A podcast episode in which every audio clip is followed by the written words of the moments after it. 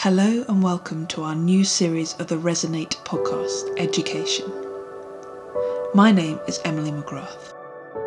It seems timely to explore education against the backdrop of COVID 19, lost learning, politics, protests, curricula, and the ongoing reflections by many about what the very future of education might and should look like. For this first episode, we step back a little in time as I explore my education in conversation with my sister Lucy and my friend Sarah.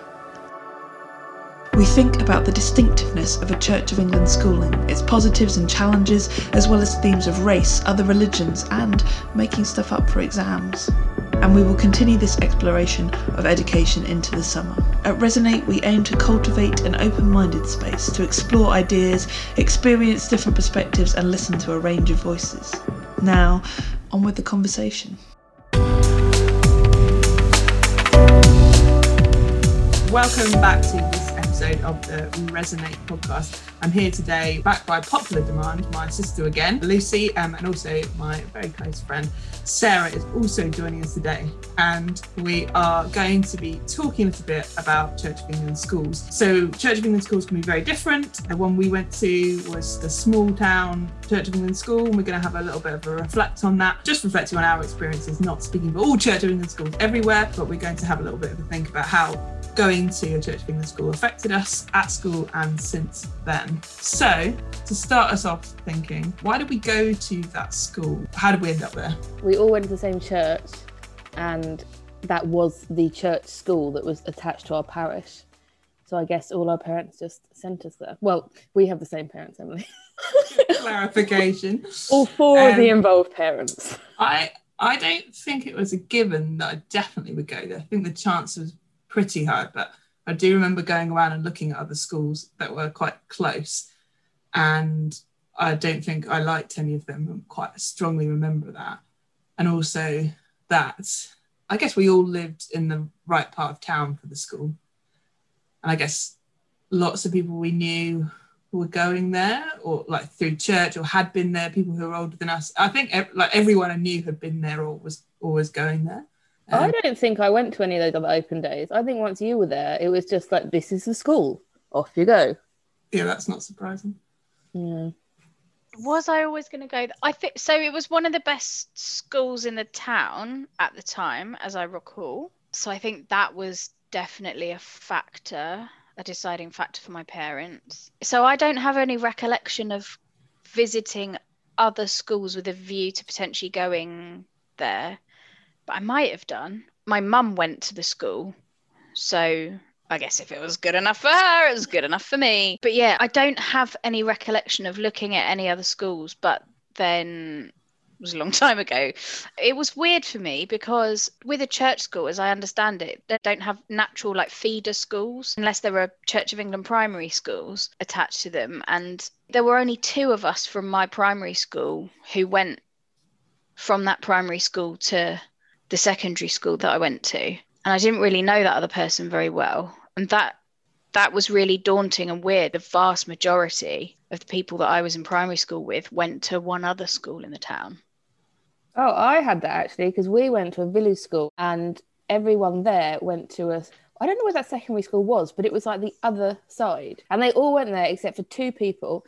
I went to the CV school and the other boy went to the Catholic school.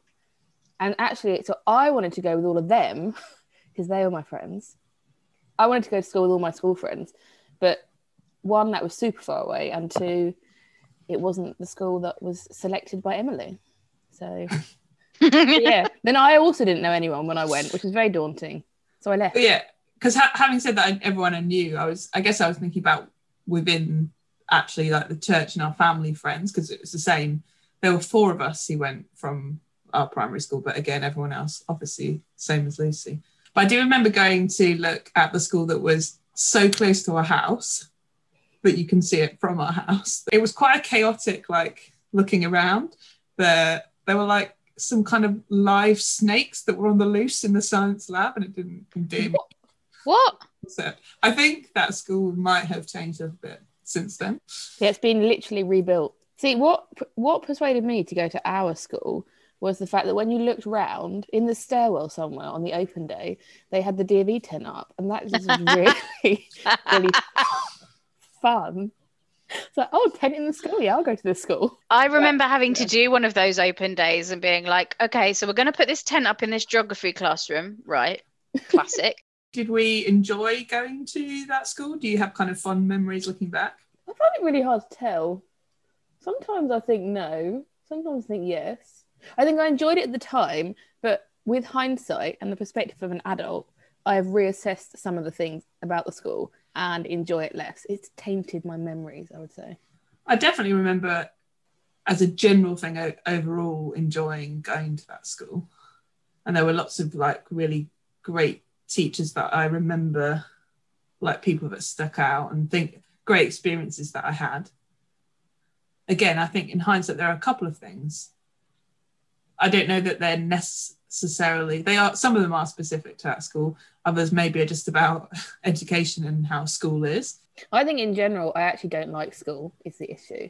The format doesn't really suit Mm. me. I didn't like school. I didn't like university. I didn't like university take two, even though I appreciate my degrees and the friends I made there. So that was an issue in itself. And the other thing I didn't always enjoy is having the family genius, just like what, two school years, three school years ahead of me. And all the teachers saying, Oh, well, Emily wouldn't have done it like this. Your sister would have got an A star. Well, I'll give my sister an A star. And I never got any credits because I didn't do work like Emily did. So That's really terrible, isn't it? that is terrible. I was That, like, that doesn't, for me, that doesn't fit with the ethos of a church school or even any educational establishment that is decent. Yeah, I 'cause just think, Emily used to get like extra credit pages in your book, and I rarely got to 25 credits and got the bronze. I maybe got silver in year seven, and then it was just like never. However good my work was, I've let. I've obviously not held on to this. I've really let it go. it's really, yeah, it's really good that you've let it go. Now, interestingly, at school once, uh, another friend and I did a little experiment, which was that the friend copied my work exactly and handed it in, and I got a four star and they got a three. Oh, that's disgusting. I'm so mad. I mean, nice for you, Emily. No, but like it, it is it is interesting about how how careful you have to be as teachers. And now I work with young people, and I often think about that how you won't get away from all your biases because that's what it essentially is. Is a teacher gets Mm. perspective about people and they just take that. But it does often make me think like how how can you give young people a fresh start like when they come in? And What? one of our like policies at work, but I often think about that. Like, how do you really make that? I'll, I'll, obviously, I'm sure I fail a lot of the time, but at least try and keep that in my head because I remember those kinds of things from school. How old were you when you conducted that experiment? Um, I think we we're about 13. Brilliant. You should have exposed them after that. Yeah. Also, I don't think that would have gone down well. was it the same teacher? Because what teacher did Yeah. you, you had the same exact piece of work? Yeah, it was the same teacher. Yeah. Well, Did they hats off to it? them. or did they just like look through like, oh, Emily McGrath, she gets a four star, blah blah blah, gets a three. On the one hand, I'm enraged. On the other hand, does that also point to the fact that teachers are under like ridiculous levels of pressure to get a lot done in a very short space of time? Like, you know, both our mothers have experienced teaching. My mum in a in a sort of more formal primary setting, and it always used to. I, I uh, just it's just constant work, constant churning out of work, and I think I don't think that was just because it was her vocation. I think it was because like needs must, and all the work needs to be marked. So, on the one hand, I feel like I feel really cross that that teacher did that. But on the other hand i do wonder it you know what is the root of it? Is it that they were biased unconsciously or otherwise against your friend emily or towards you? Or is it actually just they were knackered I'm sure it's a bit of both, uh, uh, but I know that there have been some studies about teachers, and if you they did these studies where they tell teachers that the children like the, that this was like a high ability group and then like a low ability group, and the kind of when the teachers were told that that did have an impact on the grades they then gave that group. And it was completely random. It was not actually to do with their ability at all. They just that's what they were told. I think as with anything there were good good teachers there were great teachers there were not so good teachers but also humans have all sorts of biases and things and i guess it's like how aware you are of those so that even when you're busy like how do you how do you think about that? But and it's a lot to do with the teachers because the school may have an ethos but if the teacher themselves doesn't share that or mm. is less aware is less professional. Because i remember we so going into year 10 we obviously got set based on our sats results and um, when we got into the class english class the first day there was like four people in the class who the teacher said like oh i'm surprised to see you in the top set. And then it transpired that they weren't in the top set but she had made it so so obvious that she didn't think that those students were capable of achieving a, a, top grade or keeping up with the class. So then even if they had supposed to be in there they obviously would have spent the whole year thinking oh well i'm not good enough. I think that slightly tenuously but i think that teachers don't realize necessarily just how much of an impact their words can have. Mm. And I, I remember we, I was in a tutor group at this school. Our tutor was, um, well, we were challenging, apparently, and she, I don't really know how to describe her, lacked resilience, I guess, and was also just a bit I, I, don't think that being a tutor was necessarily in her skill set. And she at some point she stopped being our tutor and then like we had a series of supply tutors as it were that were just random well they weren't random but staff from across the school who didn't already have tutor groups. And i remember one of them said to us oh words the effect of like you're the worst behaved tutor group that have ever existed or something? Something like suitably dramatic. And i remember really taking that to heart because i thought well i'm obviously I was goody two shoes. And we did have some challenging kids in our in our tutor group, many of whom were sort of the reason I didn't really enjoy school actually. But but I remember years later, I went back to the school and worked there for a little while. And um, just for for clarification, I was not a teacher. Um, I would I would be a terrible teacher, uh, but I, I worked in as sort of admin support, and I and I saw this teacher again and I spoke to him and and I said to him, "Oh, you you um you once said this." to us and he said oh no i didn't. I said yeah you do. I remember where I, I could i could go and sit in the seat i was sat in when you said it. And he was like oh well it wasn't true. And i said well i'd really like you to think about the impact of your words then because i've carried that for a really long time. And he he didn't apologize and he sort of shrugged it off and i you know some of it is about me needing to be more resilient but i do think it speaks to how it kids just they pick up on what you say and then it gets ingrained in them. My tutor had a pillow you could punch if you got stressed. My first one. She kept it in the cupboard. I don't know how i feel about that. I'm not sure i do either but, it's true. Um, our, our tutor was the kind of tutor that got locked in a cupboard. Oh, I had that tutor for one year. and they, she still got locked in a cupboard. Mm, God love her. They had to install a phone in that cupboard, I think. Even if that's an urban legend, that's brilliant. I know. My tutor let me be the let me be the register monitor in sixth form because I happened to make. You're so cool. I made this really offhand comment about how in primary school they always used to pick a register monitor every day, and I was basically never chosen. And then we made a deal that because I was always a bit late, so if I agreed to always collect the register, I wouldn't be late because I would have the register. So I collected it every morning and every lunch, and I was never late to tutor again. It was great. That That's, is that is excellent, excellent work from that teacher on so many levels. so many levels. So many levels. Also ridiculous because the teacher would have had to walk past where they pick the register up from. Oh, 100%. Yeah. Yeah. I knew that too. Brilliant. Notwithstanding the fact this is the only experience we had, do you think there was anything that was distinctive about our school because it was a Church of England school. Well, we had communion services, obviously. That was a bit distinctive.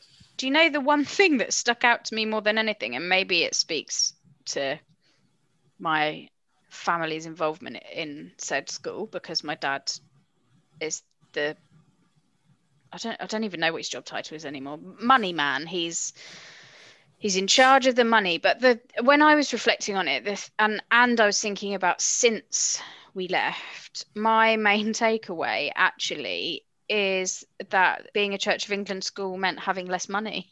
Yeah, for sure.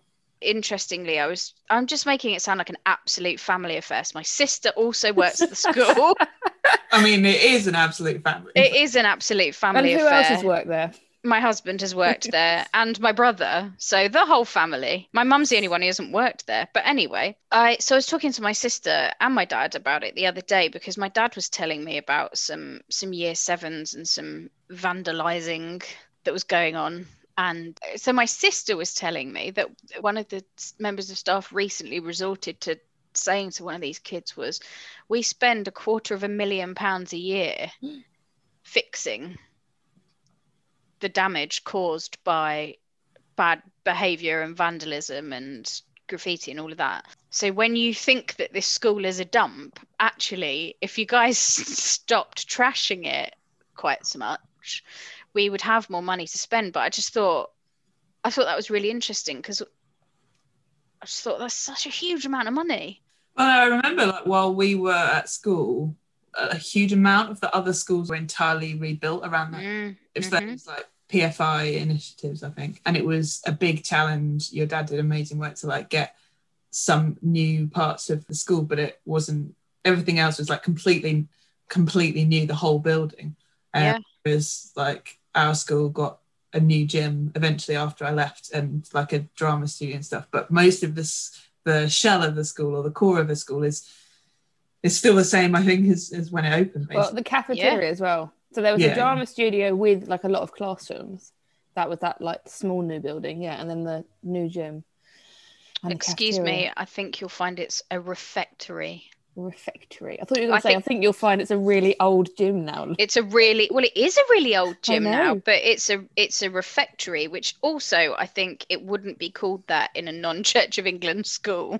Or is he? I took my exams in the new gym 16 years ago. That's disgraceful. It is, and we had to take our shoes off to do the exams. it was like the fancy basketball court, and they had covered it all over, but you had to leave your shoes at the door. Just a massive pile of shoes. Must have stunk. I think I do remember a few people standing out as people who were, I don't know, who talked about their faith or who had a faith or like who were very open about that. And I, I suspect that was distinctive to school, not specifically Church of England, actually. Very famous Catholic teacher who kind of would talk about her faith quite a lot. Ah, oh, are you talking Oh. about who I think you're talking about?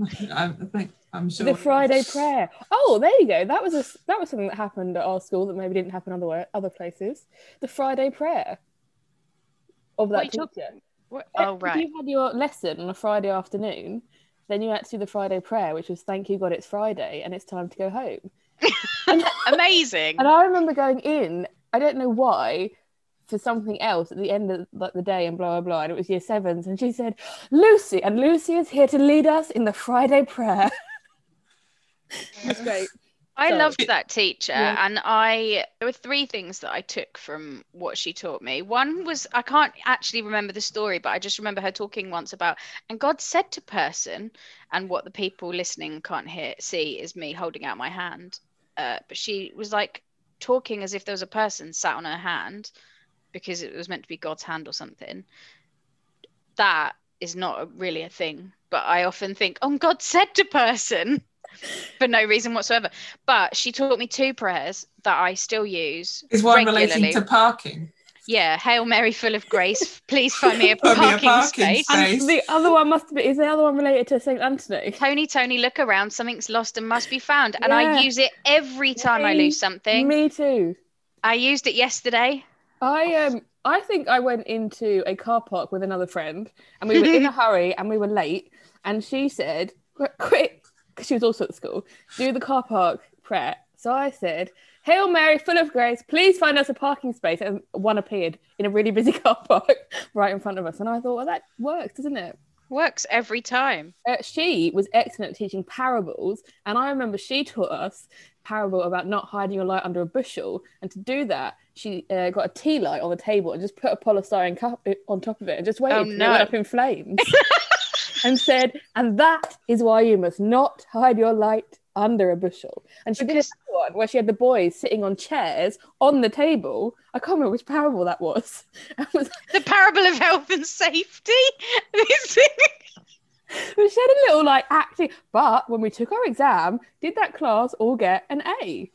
Pretty much, because we were like, which which theatre was she doing when we did this parable? oh, that's brilliant. I remember when we um when we first started at the school. So the head teacher changed like after I'd been there a couple of years or something. But when we first started there, there were like these compulsory. I think it was just like a compulsory hymn in assembly, and we have these like green hymn books. Uh, New English hymnal.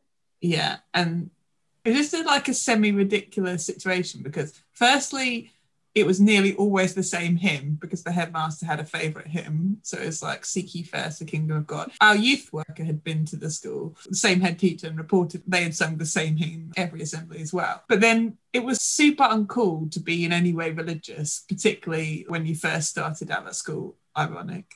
But therefore, nobody wanted to sing, but you could get a detention for not singing. So therefore, everyone's with the hymn book and mouth the words. So it's a room full of people not singing, but no one could prove it. So very weird because it was an almost silent hall except the teachers singing and the piano, and then everyone like pretending they were singing the sing song every assembly. what I remember is so later on there were we had the gospel choir that was actually quite good and they would do assemblies, all sorts of different things. But when I first began, it was like a little choir that would sing from the Green Hymn Book in a special mm. assembly or I guess communion with your father, Sarah, just stood up there casually playing the guitar, singing away by himself. Because of this whole thing people weren't singing in communion. So there was your dad playing the guitar like singing away this little gospel choir sort of singing but not really and possibly that teacher who was a maths teacher playing the piano there was like a Christian Union and there were other groups like that. I don't know if that's distinctive. I guess you could have those in other schools. Maybe like as you got older, there was a bit more. I don't know if that's just about becoming more confident, but there's a bit more um, freedom to be whoever you wanted to be. And if that was a Christian, then that was okay, I think. And then there was sort of an influx of, in the sixth form for us, there was a bit of an influx of other Christians from the town next door. And that sort of changed things a bit. The other thing I think was distinctive is that there was almost no sex education taught in any of my lessons. um, is is that distinctive to C of E though because i Well, that- have understood from my friends that there was no sex education anywhere Yeah, well, that's what I was kind of wondered at. Some people definitely had more than we have from like talking to people of, of my age. So I don't know what because equally I'd never really think of the school as being like really stringent in a set of like Christian beliefs. So it's hard to believe that there were people who were who were advocating that we not learn it. It doesn't seem to be that. But I definitely know other people who talk about like even just basic fundamental things they were taught and which we weren't. So I don't know whether it's just I think it got a bit better because they redid the PSHE stuff and had a whole new program when I was maybe year 11 sort of onwards and it was a bit better after that. What I was actually just going to say is what I do remember is that same Catholic religious teacher, she pushed a very hard abstinence agenda, but also remember that we had the anti-abortion charity that came in and they gave everyone the awful little feet and everyone just thought they were cool because they were little feet and everyone wore them I remember that she said because they came into our, I guess, to our RE class. She, she said, "Put your hand up if you believe in abortion," and lots of people put their hands up. And at the end, she basically said, after we'd seen the whole thing, blah blah blah, said, "And now who believes in abortion?" And then she shamed people that still did. So Wow. that was sort of the the negative side of that fantastic teacher. Well, I think it was part of the GCSE coursework, which the other thing is that everyone took our RE or RS, whatever it's called, at our school, which is definitely like a compulsory thing because of the school. We were only allowed to have the little fee if we um, made a promise to her at the door that we wouldn't get an abortion. Then also, she told all the boys in the class that they had no say at all and they couldn't say anything in the whole t- class while she was there. Um, but she was like an external person who was brought in. But there wasn't like a balance thing. It wasn't because I, I, think our coursework was about different views on abortion, but we definitely didn't have the pro-choice balancing out that. I remember a lot of people very strongly remembering that woman coming in. I, I, think it's one thing to sort of have that opinion, but it's a whole different matter to. Inf- I am going to use the word inflict. Inflict that opinion on on young people who are you know trying to form their own opinions and thoughts and stuff i absolutely think it's in some of the stuff that we were told and taught and whatever was like it was really important but like you said emily it was just not balanced at all and and I can't see that being something they would do now. I don't know whether some of it is to do with the fact that I'm older now and stuff, but I feel like the school is probably a much more balanced, welcoming, open place that actually, interestingly to me, I feel is far more Christ-like than it was when we were there actually mm. because I I found it to be quite a like it was very strict. Some of the rules and stuff that existed were there was a reason for them and stuff but some of them were so antiquated. I just remember there was a big fight about girls being able to wear trousers that went on until that was one. Actually i think and i guess school was probably like this all over the uk but it felt like if you weren't in the favor of the teachers you did not have a good time. No and you then ended up in one department or another because i was really only in the favor properly in the music department. So therefore i just did all that. I didn't care about sports because i wasn't in favor there. They weren't particularly supportive of me or anything else. And there were other departments like the art department, I absolutely loved art, completely unsupportive. So I just stopped doing it. So I think that was sad that, as you're saying, you only were supported if you were in their little clique. I think there are lots of things we're identifying that we think probably are a bit general. But do you think that attending a Church of England school specifically kind of shaped you in any way? Do you think that that did change you? I'm not sure probably there were some things that gave me confidence to do when I, I was there to explore elements of faith, and particularly around the time I was in sixth form, things like the school held that big mission week and we had like a budget and we were allowed the freedom to kind of put that event on and create it and have those things, which I think probably gave me confidence in life and space. And I think for me, I probably had a different experience because I, I guess, just was able to do a lot of work. That's how I operated.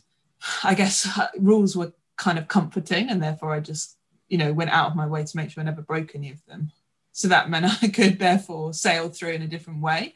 So I think then there were teachers who did kind of there were there were teachers I can think of who like shaped my life and kind of encouraging things that I was good at or encouraging me to to try different things. I don't know to what extent that's really the school or not. I think uh, it's really hard to say because I only went to one secondary school. I've got no kind of comparison. When I talked to my husband about some of the things that happened at his school, he didn't go to a Church of England school, and I don't think it was particularly different, although he did have sex education. because sometimes he talks about things like oh blah blah blah and when they did this in sex ed and i'm like what are you talking about i don't miss school. But lucy i think i was talking to you about this a while ago about when people say oh school were the best days of my life. Absolutely weren't the best days of my life not even close. No. Sucked frankly. But but i don't from the conversations that i've had with my husband i don't think that there are i don't feel like there was anything massively different necessarily, but but it's so hard to say, isn't it? I think in my case, Now, this was because it was a C of E school, but I don't know if there would have been a similar but different opportunity elsewhere. But once I was doing a lot of music, I did like music GCSE and A level. So once I was doing that and I was in a lot of the extracurricular stuff, then you actually got the opportunity because there were communion services, for example, to like play a lot of music mm. in public, which is obviously something I still do to a certain extent. And like begin to get that experience and like plan the service or the music, what do we want, who's going to play it, arrange it. And that overlapped into the church because the youth group and the school, there was all the sort of same people.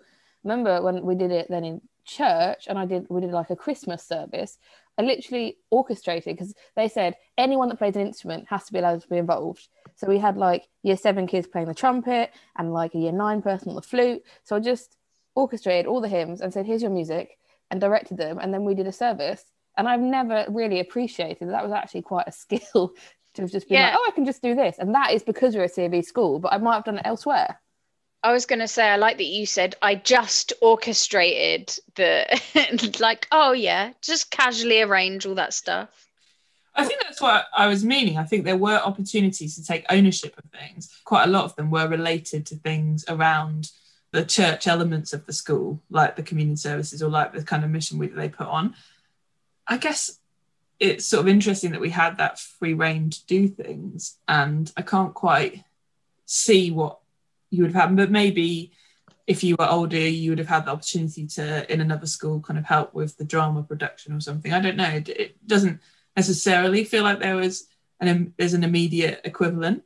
There would have always been with music. There would have always been opportunities to play music at like school events, maybe even non-church songs at other sort of assemblies. But yeah, as Sarah said, I only went to one school, so it's hard yeah. to know what would have happened otherwise. Do, do you think through that school, Sarah, you're talking about kind of Christ-like elements of faith or church or God were like revealed or were there, were present? Because I, I kind of have this sense that there was an underlying thing going on, but it wasn't very it wasn't it was sort of take it or leave it if you're interested in it mm. and mm. like particularly once we got a bit older once the compulsory CQ first got then then it was like there's a communion service come to it or don't come to it and most people could decide to go or not and i don't really remember like teaching element if i compare it to say church or youth groups or like sunday school kind of things i don't re- remember out with kind of RS, but even then that was more like a curriculum. They did have though. They did have assemblies that the tutors got that they were supposed to go through. But I remember, so not my tutor. Was it our younger sister's tutor? Maybe that teacher was doing an, an assembly in tutor, and she had come to get me because I think she was supposed to be teaching about specific things like compassion or something like that. So she's like, "We're going to do a piece of theatre. You're going to walk in, and then I'm going to shout at you, and then I'm going to discuss with the class how they reacted to that." And it was from this religious perspective. So she was all about that, and it was really funny because I had to like not laugh, and I did it, then I walked out, and her class was so upset, and they told her why from this with this kind of school, blah blah blah blah blah blah. My tutor would say, "Right, here's the assembly." Just read to the top we all agree we're done? Yes, put it away. She was also a Catholic, but she just was like, no, I'm not doing that. I'm not doing that either with this tutor group or just at all. So that I think was quite different depending which tutor you got.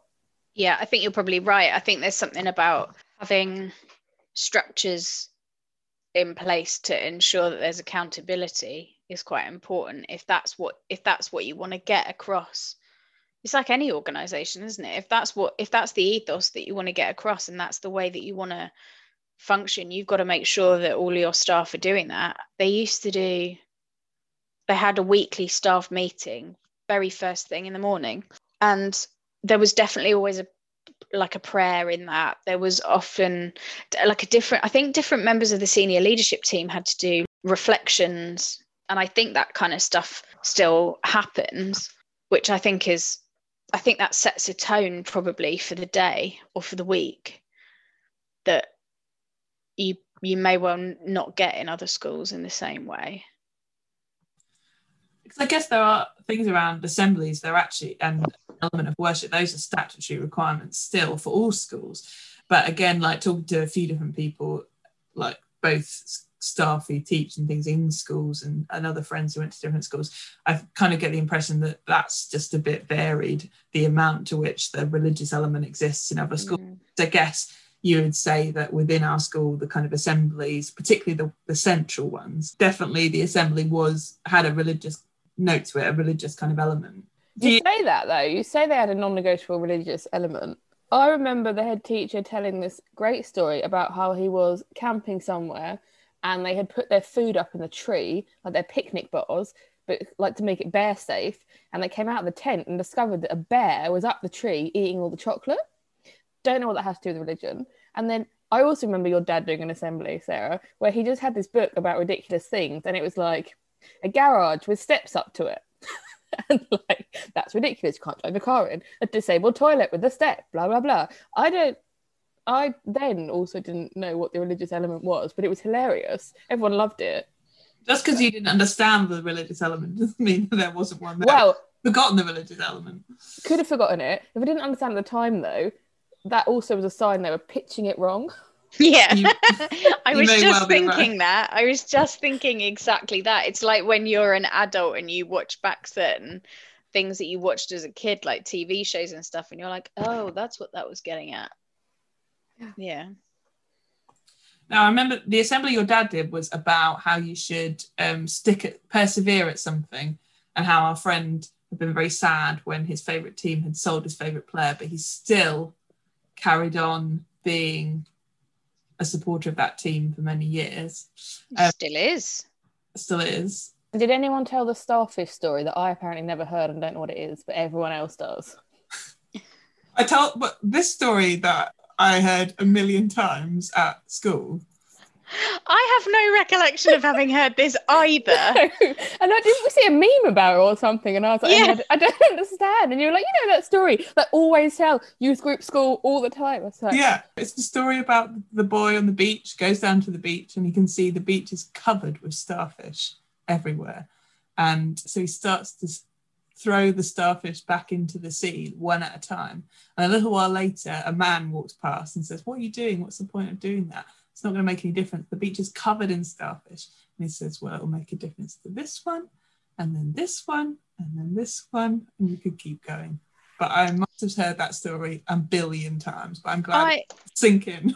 yeah, see, I feel like I need that. I wish I'd heard that a billion times. I need that reminder of that every day. I just remember the never-ending parable of the man who built his house upon the sand, and The foolish man. the foolish man, and also That's that's not from school, that's from the Bible. everywhere. What exactly? But they tell it at school, and separately, not from the Bible, the three little pigs. was used in religious context somehow. Don't know. Heard that from the secondary school, Right. But no starfish. I, I can't I don't think I can recall this, but do you ever kind of remember the impact of a Church of England school on people who you, were your friends who perhaps were from other faiths or had no faith at all? I, I can remember that idea of nobody talking about anything like that at all when we first started the school. I remember having friends of other faiths and talking to them about their faith, but I don't think I stopped to ask what the impact of attending a Church of England school was on them.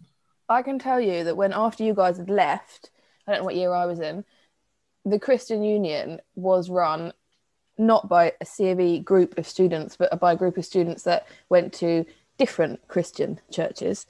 And they had this big campaign that they had like Christian Union on, say, a Monday or something. then they had this like fun thing where everyone could come in and like play pool and like have snacks and blah, blah, blah, which was just supposed to be like an outreach thing. So they, yeah, lured, I'm going to use the word lured, Was it everyone in. Sneaky evangelism. Well, it wasn't. It was awful, and I think they got in trouble for it because so all these people that were there, including people like Hindus, um, I think there was a Sikh student was there, some Muslim students, some atheists. Uh, it got to the end, they thought, and they wanted to leave, and the, this group of students closed all the doors and forced them to stay and said, "Well, you've been here now, so now you have to listen to the scripture because we're going to convert you." And they did get reported for that, and I think eventually they actually weren't allowed to run the Christian Union anymore but it took a little while. So that isn't a very good example. But I mean, that's the thing I remember.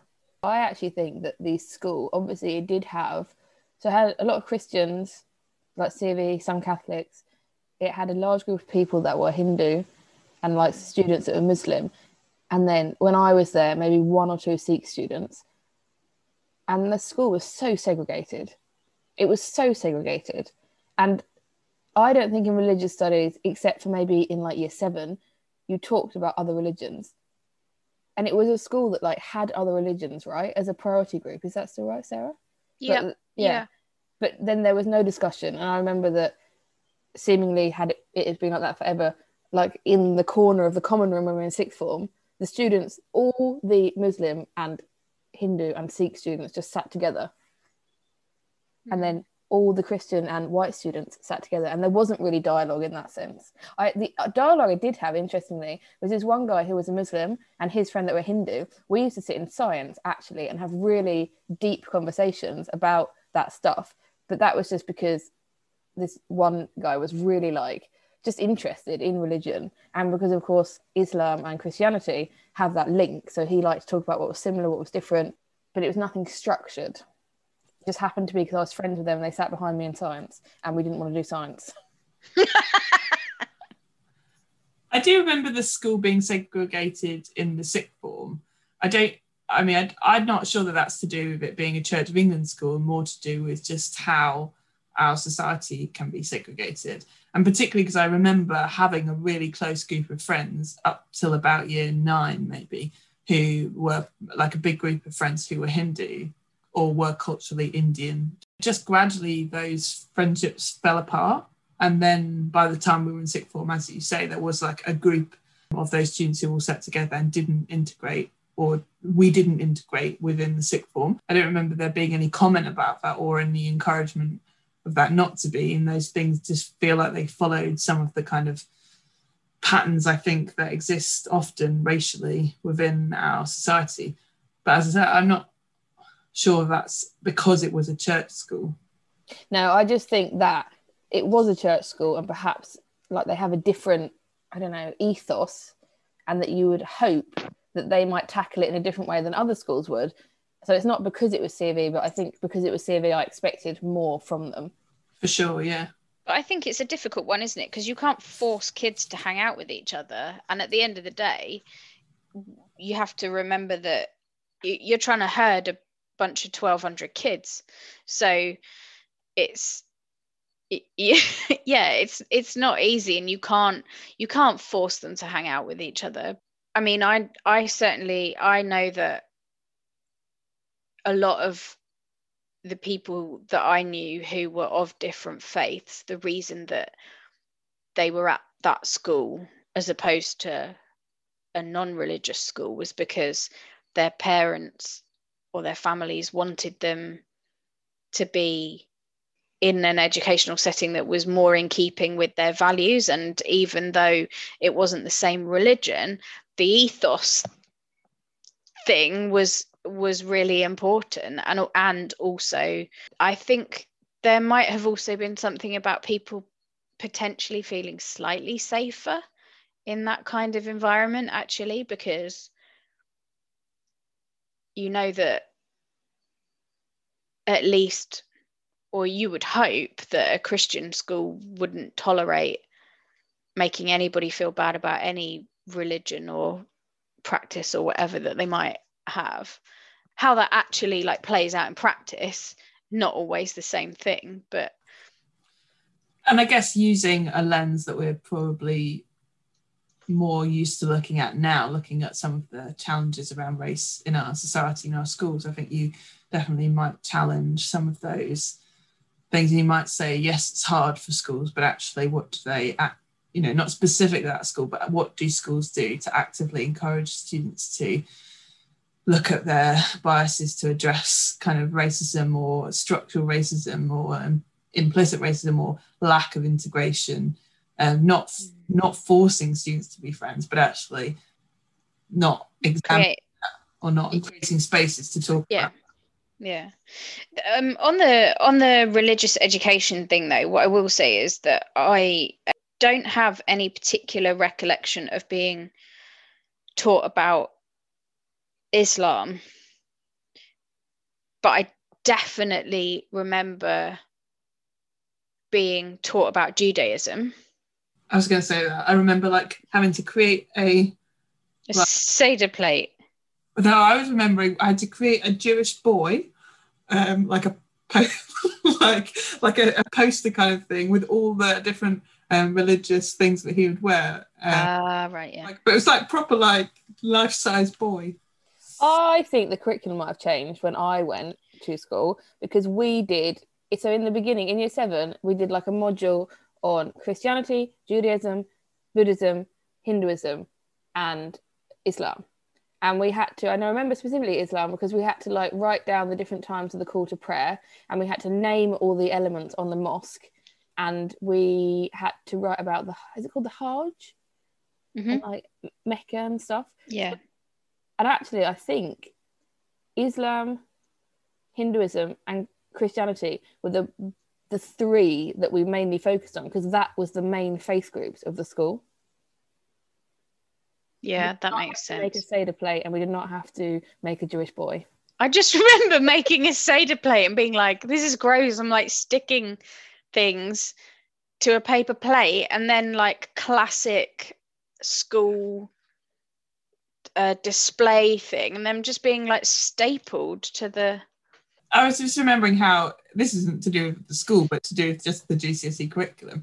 But you used to have to do all this for GCSE. You just have to sort of say, "What would a Christian think about this?" And you'd just be like, "Well, some Christians would think this. On the other hand, other Christians would think this." But yet again, a third mystical group of people might have a completely different opinion. You just had to like learn these different viewpoints and you know I don't remember that. do you know what we were taught for taking re exams there was one that was on the bible and what was it um which gospel was it Mark. Mark's. Yeah. The other one was about yeah, religion. And so she told us because it's a religion paper and it's a Christianity paper, if at any point you really don't know the answer, but the question was like, why does this happen? You literally can just write because it's God's will, and they cannot mark you down for that because it's true. That sounds like bobbins to me. Yes, you say that, but it worked. There was some. So you you got 100%, did you, in your exam I exam? got very high in that exam, yeah. And the other one, when we did the mock exam, it was like, tell the pa- this parable. And she told my mum at parents' evening that Lucy wrote an absolutely brilliant description of this parable, so many details, blah, blah, blah. blah. It's a shame it's not one of the ones actually in the Bible. It was wonderful. how do you feel now about Church of England schools? I don't have much opinion on them.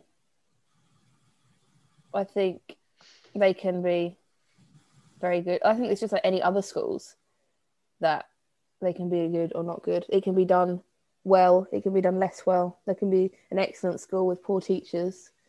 The idea of them in itself isn't bad. I just think it's very circumstantial. I think I like the idea of the church doing practical things, but I'm not convinced that that needs to come along with the Church of England ethos.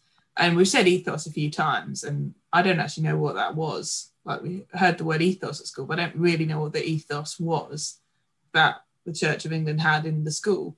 The Uh, ethos, Emily, was don't throw litter in the courtyard or you will be on litter duty. and don't eat in the eat in the corridors or you will be in litter duty. Yeah. And don't have your shirt untucked or you'll be on litter duty. if in doubt, you will be picking up litter. you know, like our younger sister, like reflected as an adult. Isn't it really weird in an era of environmentalism that what we were taught at school is that litter is a punishment, something that only bad people do? So, this feels like a bit of a bold thing to say, I think, but I feel like whilst I like the idea of C of E schools, the reality is that uh, I guess I have an issue with selective schools. So, in order for me to be consistent with that belief and that issue, I guess I have to say that I don't agree with the idea of C of E schools. So, for me, education should be equal or equitable. Um, and as soon as you start having selective schools, that starts to become potentially problematic. Um, and I'm going to be really honest and say I think that schools should be state funded and state run. I think if you look at some of the issues in the US education system, they point to kind of a lack of federal management and regulation. So, as much as I can understand why people in the UK might like the idea of having more control over their children's education or more of a say in it, for me, I'm I'm not sure that's right. Um, it, education should be decided upon and delivered by experts, and just because you are a parent or a carer of a child doesn't mean you're an expert. I think bodies like Ofsted are really important if if they're used correctly and constructively. And I think that the Department for Education should be straight state run, but but I don't think it should be used as a kind of political tool, which often I think it is. I'm getting a bit deep now, but this and it's kind of going beyond the scope of the original question.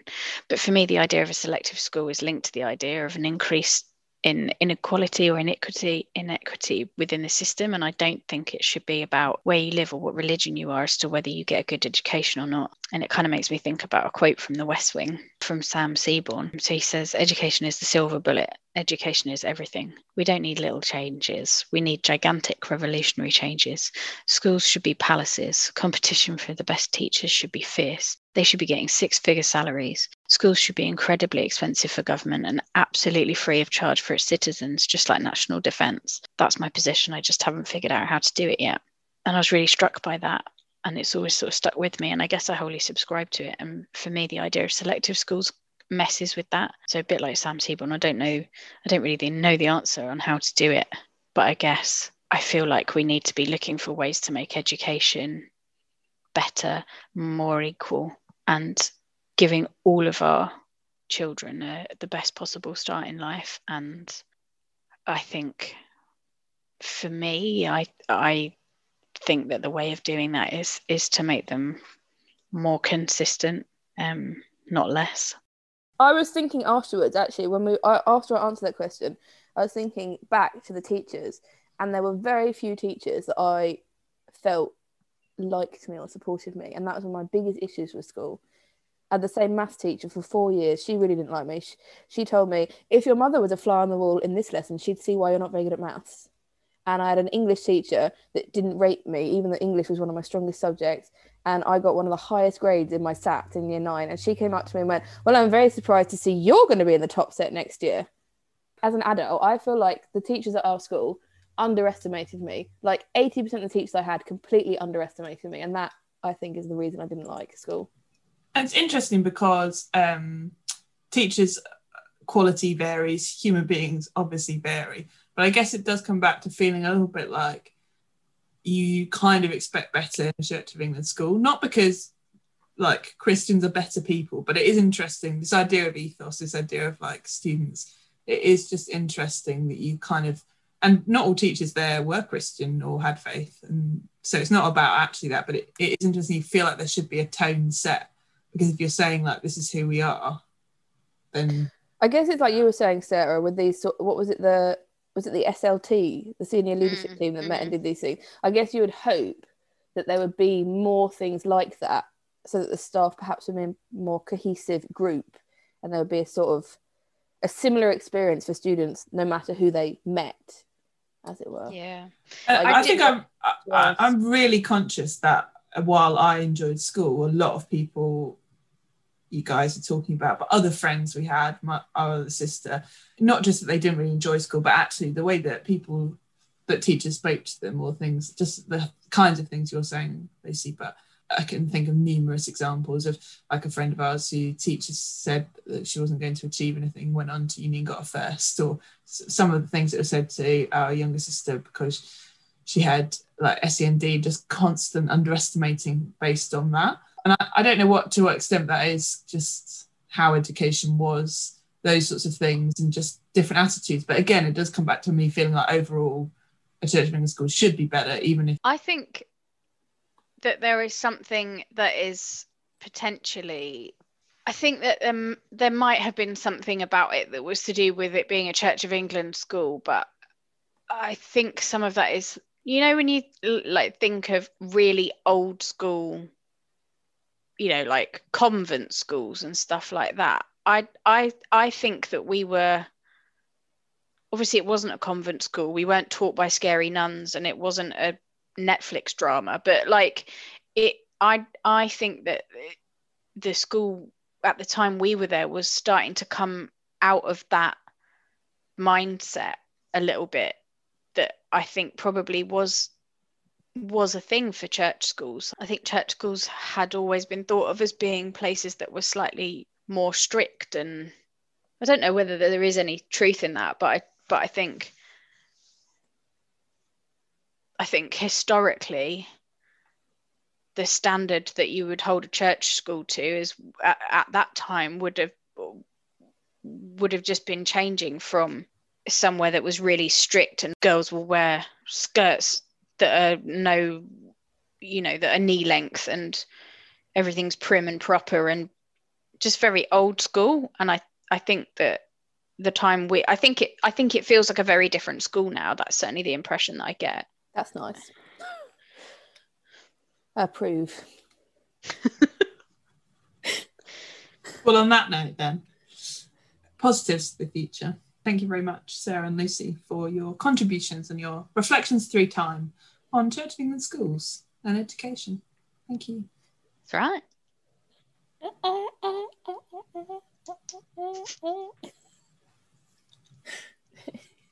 I'll just stop. You the can stop the recording recording. You don't have to record all those funny noises. we're making.